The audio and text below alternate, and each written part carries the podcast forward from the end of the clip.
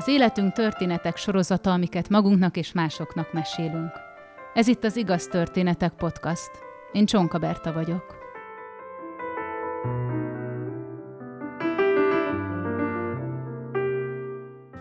A mai két történet a dacról szól.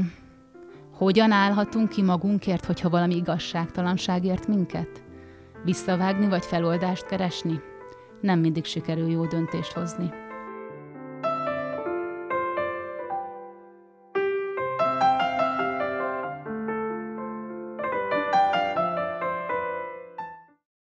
Mucsi Zoltán a katonaság alatt történt visszaélésről mesél, ahol nem hagyta magát. Kiállt az igazáért.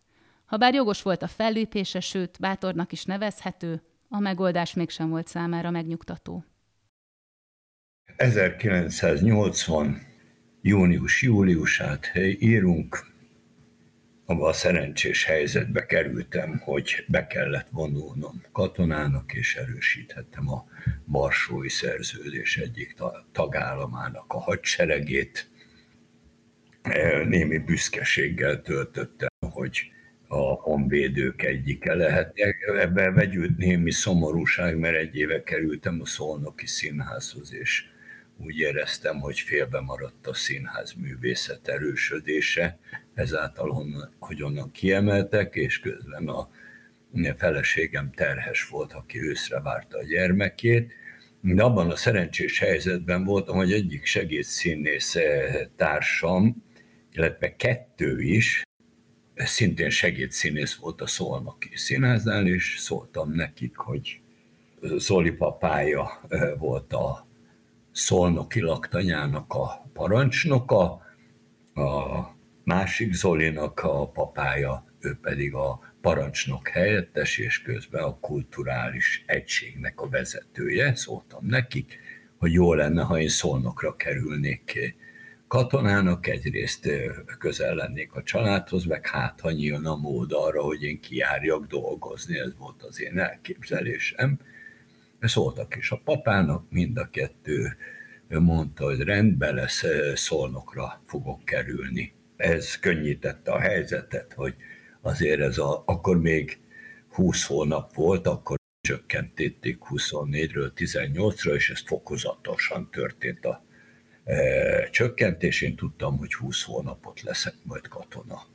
És ebben a reményben megérkeztem a behívott helyre, hmm, ahol mondták a neveket, ide álljanak ezek, Kispista, Mucsi Zoltán, nem tudom én még ki, ide mások. És én kerültem, akkor mondták, hogy mi Debrecenbe fogunk a lokátoros egységhez kerülni, akkor egy picit úgy éreztem, hogy átlettem kurva, mert Debrecen meg Szolnok között elég nagy a távolság, tehát ebből az ígérvényből semmi nem teljesül. Aztán kiderült, hogy ez összesen, ha jól emlékszem, 6 hét lett volna, amíg minket kiképeznek, de árvíz volt, és a kiképzés leállt, kikerültünk a kettős köröshöz, és ott az árvízvédelemben vettük részt, így szeptember végén kerültem vissza Szolnokra, közben a kedvesem megszült, ahová nem engedtek haza, mert fokozott harckészültség volt az árvíz miatt. Aztán nagy nehezen Szolnokra keveredtem, behívatott az ezredparancsok helyettes, küldött, kikérült a színház, és akkor mondta, hogy ki fognak adni, majd heti egy vagy két alkalommal kell bent lennem. Ez így is történt. A második darabban, amikor kikerültem, akkor a kis százados, ami század parancsnokunk elkezdett engem nagyon rühelni, mert én egy héten 5-6 napot kint töltöttem, tehát kimentem a laktanyából, átöltöztem, és mentem a színházba dolgozni. Vasárnap este Visszamentem hétfő a színházba, szabad nap volt, azt vasárnap estét és a hétfő estét a laktanyába töltöttem, és kedden mentem megint a színházba dolgozni. Innentől kezdve, amikor én az a négy vagy hat napot, amit a laktanyában töltöttem, akkor mindig beosztott századügyeletesnek, aki azért a körzetért felel, és kiadott rengeteg munkát, amit nem nekem kellett elvégezni, hanem elvégeztetnem a sorkatonákkal. Mert ugye ennek az volt a célja, hogy azok engem nagyon rüheljenek meg, mert minden szar munkát, vagy értelmetlen munkát kellett végezni. Mondok egy példát, volt egy ilyen befelé szűkülő négyzet, beton a, a park közepén, ami felül mondjuk 10x10 méter, volt alul meg kétszer két méter. De senki nem tudta, hogy ez mi célt szolgál, de nagyon jó időtöltés volt, hogy onnan minden nap ki kellett szedni a faleveleket. De például ez volt az egyik, amit ilyenkor mindig el kellett végeztetnem, felmosatni a körletet, a klozetot, tehát minden szarmelót, ehelyett, hogy biliárdoztak volna, vagy olvasgattak volna, és ez így tehát, vagy nem tudom én, egy éven keresztül, és én jártam, mert nem tudom hány előadásban vettem részt, és akkor ez mindig úgy történt, hogy hétfő reggel századelegazítás, és akkor elmondta, hogy mi a feladata a századnak, van valami probléma, akkor jelentkeztem, hogy kis századas elvtárs kiallgatást kérek, mi a probléma, és ez mindig elmondta valakinek volt, és ő így megjelent egy hétfő reggel, hogy szerdán éjjel egykor riadó lesz, mindenki készítsen össze mindent, hogy csak elő kelljen kapni a gázállarcokat, nem tudom, ki kell menni majd a lokátorhoz, és nagyon szeretné, hogyha a század jó szerepelne. Érthető, világos, igen, és akkor a százados leftás az a probléma, hogy én szerdán nem leszek itt, mert holnap reggel megyek ki a színházba dolgozni, mert kikérőm van és mondta, hogy hát ő szarik rá, hogy nekem ilyen kikérőm van, a, ez sokkal fontosabb, és mindenki itt kell, hogy legyen. És akkor mondtam, hogy de ezt már aláírta az ezredes úr, meg az alezredes úr is hozzájárult. Jó, nem érdekel, értsem már meg, fogja fel, hogy nem lehet kimenni, majd meg lesz a riadó, és jó szerepeltünk, akkor mehetünk. Rendben mondtam, és nagyon baszta a csőröm, hogy eh, miért ilyen.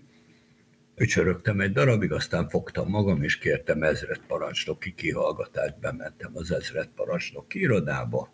Mi a, mi a helyzet? Eh, szeretnék az ezredes úrral eh, kihallgatást kérek. Nem, hm, mi van, Zolikám? Mi van vele? Mondom, az a probléma, hogy nekem van kikérőm, amit az ezred parancsnok is aláírt, a ezred parancsok helyettes úr is aláírt, vagy elvtárs, ugye akkor még elvtárs volt. Igen, és mi a probléma?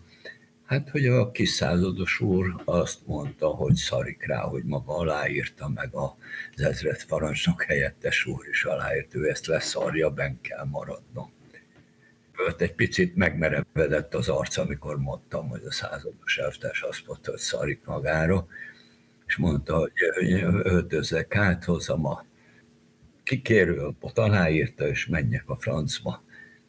Ugye ez csak kedd reggeltől volt érvénye, kimentem a lokátorkocsihoz, ott ültünk, és jött a század parancsnok helyettes, aki nagyon rühelt a század parancsnokát, és jött, ugrált indián szögdelésbe, és kérdeztük, hogy mi, mi az öröm tárgya, és mondta, hogy hát ezred parancsnoki gyűlés volt, mert ott volt mindenki, az én század parancsnokom hiányzott, csak már beszélt az ezred parancsnok elvtárs, belépett. Kis százados elvtárs, és az ezred parancsnok mondta, hogy felvigyázz, elöljáró érkezett. Mert mindenki többen tarccal felállt, nem, nem értették, hogy meghibbatta. De ezért parancsnok álltak, jelenülni piány folytas tovább, a százados is csak nézett, hogy mi a százados elvtárs is csak nézett, hogy mi a helyzet, és aztán kérdezte, hogy ki tud, ja, és mondtam, hogy azért nem engedik ki, azért szarik rám, mert hogy riadó lesz szerdán éjjel egykor, és ott kell lenni. És ugye ezt elvileg senki nem tudta, a riadónak az volt a lényege, hogy váratlanul történik, és ki hogy működik ebben, de természetesen ezt mindenki tudta, és mindenki elmondta, csak nem jutott vissza soha az ezred parancsnokig. És akkor megkérdezte az ezred parancsnok, hogy tud-e valaki a ról Szeldár riadó lesz. Mindenki kussolt, ültek ott, mert kis századas elvtársnak tudomása van róla, én úgy értesültem, hogy lesz riadó, én nem tudom, hogy ez lesz vagy nem, de nyilván felettesünk és vezetőnknek az információi magasabb helyekről származnak. Fegyveres erők napján kitüntetések, megjutalomosztás, és akkor bejelentett, és ez egy hónapi fizetés volt a jutalom, plusz ha előreléptetést kis századmas elvtárstól megvonták a egy hónapi jutalmat, meg nem léptették elő. Én kimentem, végeztem a dolgom, és onnantól kezdve, amikor találkoztunk kis százados elvtársal, én tisztelektem neki, vagy elment mellettem, akkor mindig köpött egyet. Onnan mi egyet mondatot nem váltottunk, bármi történt, a bemutatón megvolt a még abban a hónapban, de nyilván az egész nem tetszhetett az ezred parancsnok sem a következő darab próbájára már nem adtak ki, és akkor az történt, hogy foci közben elszakadt a külső kereszt szalagom nem mentem ott rögtön be az orvoshoz, mert azt éreztem, hogy nagyon nagy baj van, mert akkor lett, akkora lett a térdem, mint a fejem, de másnap kikérőm volt, kimentem, és akkor három hónapig ez nem jött rendbe, úgyhogy a leszerelés előtt két héttel kerültem vissza a laktanyába. Az egész történetben az számomra az volt a furcsa, hogy utána sokáig lelkiismeret furdalásom volt ezzel az emberrel szemben, hogy én megfosztottam az őrnagyi rangtól, egy hónapi fizetéstől, és hogy milyen furcsa, hogy ő rossz indulatból elkövetett velem egy e, szemétséget, vagy hogyha én nem lépek ebben, akkor több, mint szemétség, mert én ezzel kerestem is pénzt, és ugye akkor volt egy kisgyermekem, végül nekem lett lelkiismeret furdalásom.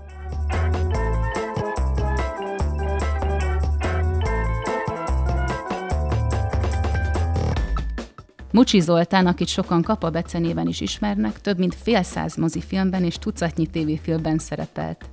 Az országos hírnevet a Kontroll című film hozta meg számára, ahol az egyik BKV ellenőrt alakította. De rendkívül népszerű a Tóth János című sorozat címszereplőjéként is. Színházi alakításai számosak, tagja volt többek között a Bárka Színháznak és a Kréta Körnek is. 2020-ban jelent meg a Mucsi Zoltán Bérces László beszélgetőkönyv, amiből sok mindent megtudhatunk nem mindennapi életéről.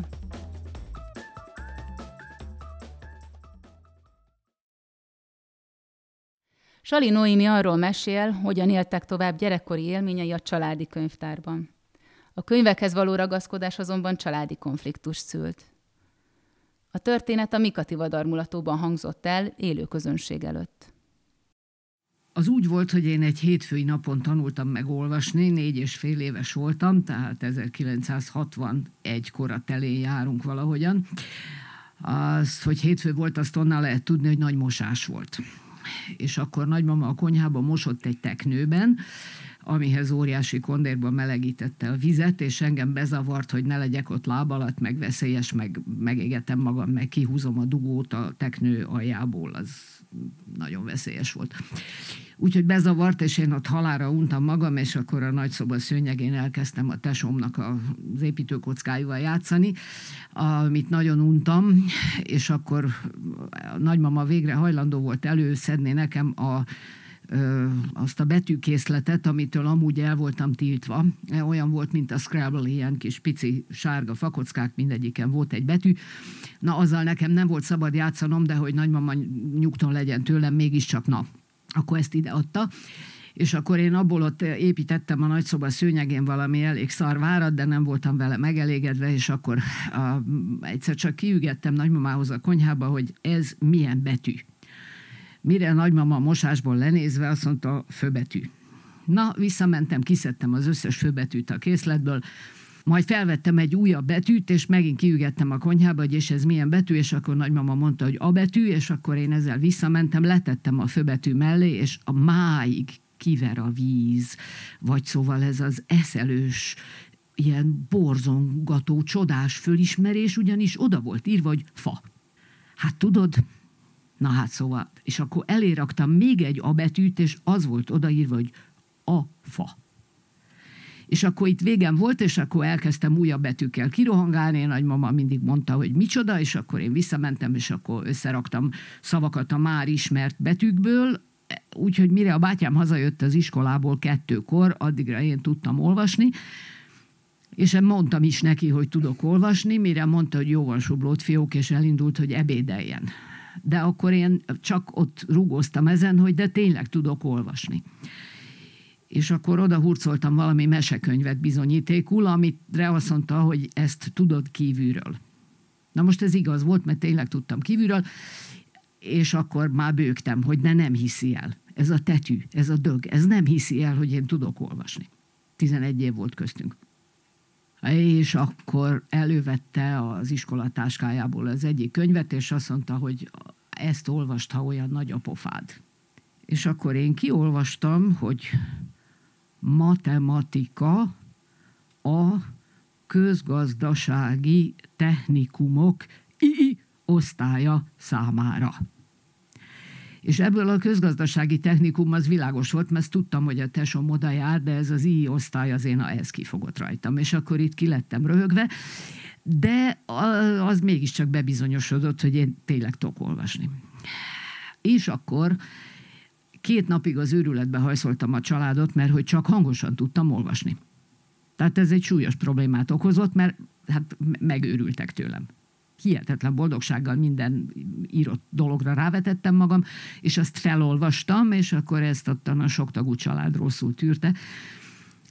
És akkor az lett az új szabály, hogy tulajdonképpen hát mindent elolvashatok, ha megesküszöm, hogy nem firkálok, mert firkáltam. És hát ez, ez nehéz volt. De aztán beláttam, hogy oké, okay, tehát hogyha ez az ára annak, hogy a könyveket megkapjam, akkor oké, okay, akkor nem fog firkálni.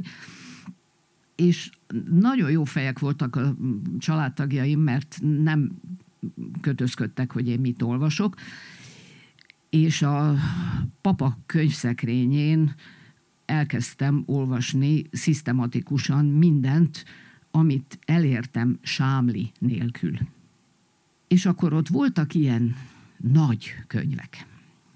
És a nagy könyvek között a legvonzóbb és elképesztőbb két sorozat volt, a Föld és népei, vörös arany, ekkorák.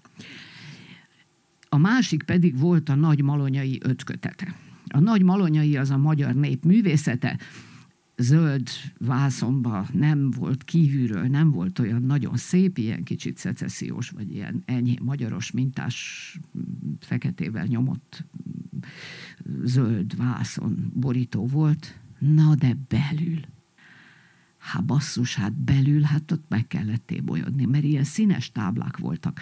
És akkor ott a festett bútortól, a népviseletektől, a húsvéti tojásokon keresztül a hímzések, a szőttesek, a fafaragások, és olyan falunevek, hogy visítottál. Hát ilyen szép kenyerű Szent Márton.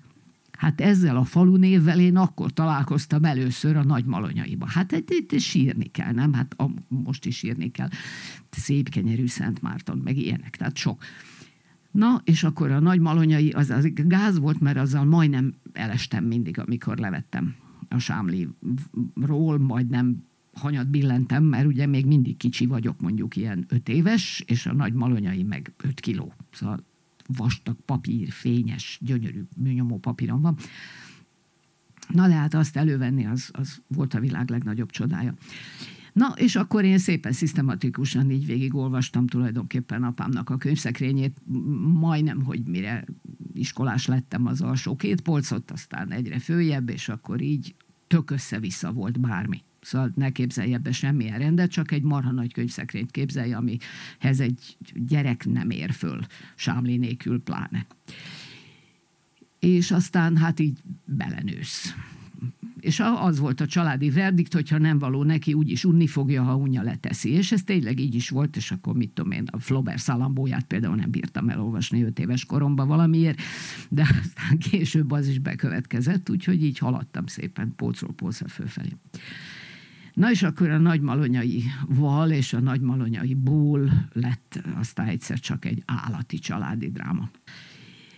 Mert az történt, hogy hát az én apai családfelem, a nagypapai ház, Mártonhegy, most itt képzelj el egy ilyen öreg neobarok villát, nem olyan nagyon öreg, mert a 30-as években épül, de olyan neobarok villa, amilyenből a budai hegyvidéken elég sok van, Szóval ilyen tágas, és akkor a kertben rózsák, és a kerítésnél gyönyörű orgonasövény, és akkor hátul kutyahol kutyával, és akkor ez eredetileg, amikor épült, akkor úgy nézett ki, hogy a földszinti lakásba laktak a nagynénémék, akkor már egyre több gyerekkel, és az emeleten lakott nagypapa, nagymama, meg az én legény ember apám, és akkor volt kertész, meg, meg sofőr, meg szakácsné, meg szobalány, meg ilyenek. Szóval hát ez egy ilyen felső középosztályi család volt.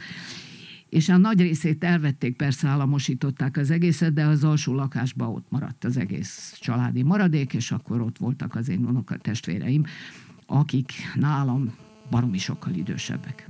Tehát én egy ilyen vakarék vagyok, mert apám tíz évet volt a gulákba, és mikor hazajött, még engem összeeszkábált, majd meghalt. De a legöregebb unokatestvérem húsz évvel idősebb, mint én. Úgyhogy ezek ilyen nagyok. És akkor az unoka nővérem, a sorban a második abból a Mártonhegyi négyből, kerámikus lett, egy Isten adta csodálatos tehetségű nőszemély, aki én nagyon szerettem nézni, ahogy dolgozott. Na, és akkor egyszer csak hirtelen azt észlelem, hogy nem, nincs a polcon a... Mi van? Tehát, hogy így nincs a polcon a nagy malonyai. És akkor megyek a Mártóhegyre, és akkor látom, hogy a Kinga műhelyébe, hát ott, passzus, ott, ott van a nagy malonyai. Na most az apán könyvtára az egy olyan szentség volt a tesomnak is, meg nekem is, hogy hát szóval így kész, hát ugye nagyon, én nagyon kicsi voltam, mikor őt elvesztettük, a tesom is kamasz, tehát a papa könyvtára az volt a szentek szentje, érted, egy tabernákulum, vagy nem tudom. Onnan nem lehetett csak úgy könyvet eltökíteni, se kölcsönadni, se odaadni, se eladni. Nagy, nagyon nagy dolognak kellett lenni, mikor egyszer eladtuk a nagy brém, az állatok világa összes kötetét, de akkor a család akart már ilyen halni. És akkor telik múlik az idő, és a nagy malonyai nem kerül vissza. És akkor mondom Kingának, de már akkor én egyetemista voltam, amikor ez történt, hogy adjam már vissza. Mert hogy az nekem úgy hiányzik. Hát de hát azt a Géza nekem adta. Mi csinált? Na, és akkor nem tudom, ismered-e ezt, amikor így befeszülsz. Hogy így a nyakad megmerevedik, elönti az agyadat valami szennylé, és így nincsen kiút. És se előre, se hátra. És csak a rossz. Egy ilyen tömbbe. És akkor mégiscsak aztán az öt kötetből egyet akkor hazavittem, és akkor megmondtam a Kingának, hogy én most ezt nem fogom neki visszaadni, és hogy ő meg megmondta, hogy ő meg a másikakat nem fogja, és hogy addig benne tegyem a lábamat a Mártonhegyre, ameddig. Na most, ha elvesztett édent tudsz elképzelni, hogy így a, a, miből vagyok én kizárva. Tehát, hogy a, a, a gyerekkorom, a kutya, az orgonabokrok, a, és akkor most ez az egy malanyai kötet, ezt nem adom vissza, és, a, és képzeld el, hogy eltelt három év úgy, hogy én ültem a nagymalonyain, a Kinga persze hát ült a másik négyen, kiderült, hogy a tesom tényleg ezt valahogy neki odaadta. és nem, és nem. És akkor egyszer történt aztán egy nap, szombat, vasárnap, valami hétvége volt, és tavasz volt, és annyira utáltam magamat, és úgy nézett rám a polcról az a nagy malanyai, hogy azt mondtam, hogy na jó, ezt így nem. És a hónom alá csaptam, szépen fölültem a nyolcas buszra, átmentem a temetőn, ott van lerakva a nagyika, apám, tesóm, mindenki, és akkor becsöngettem. És akkor a Kinga ajtót nyitott, én ott álltam az ajtóba a kezembe a nagy malonyaival, azt akkor mind a ketten elkezdtünk bőgni, mint az állat, és beültünk a nagyika szobájába, és ott bőgtünk. És akkor a nagyikának az a mondata. Rosszat rosszal nem lehet helyrehozni.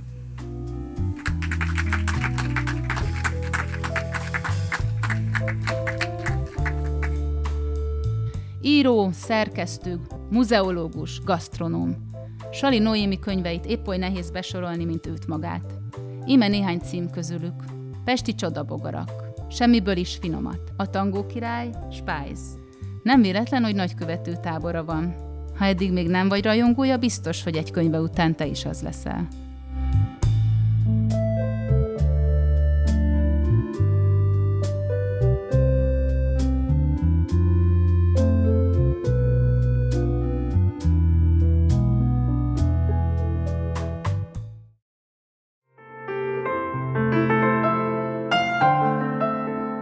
Mindenkinek vannak sorsfordító, képtelen, megható vagy mulatságos történetei.